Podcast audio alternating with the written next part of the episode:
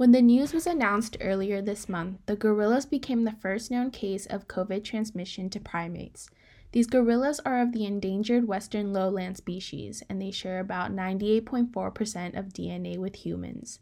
According to KTLA 5, the animals showed common mild symptoms of the coronavirus, such as coughing and congestion. The virus appears to have been transmitted by a human member of the zoo's wildlife care team who was asymptomatic and had tested positive.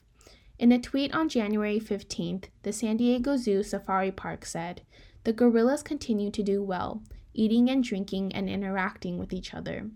It's still unknown if their symptoms will worsen and if the virus will affect them the same as humans, but as of now, they are being closely monitored and given vitamins, fluids, and food for recovery.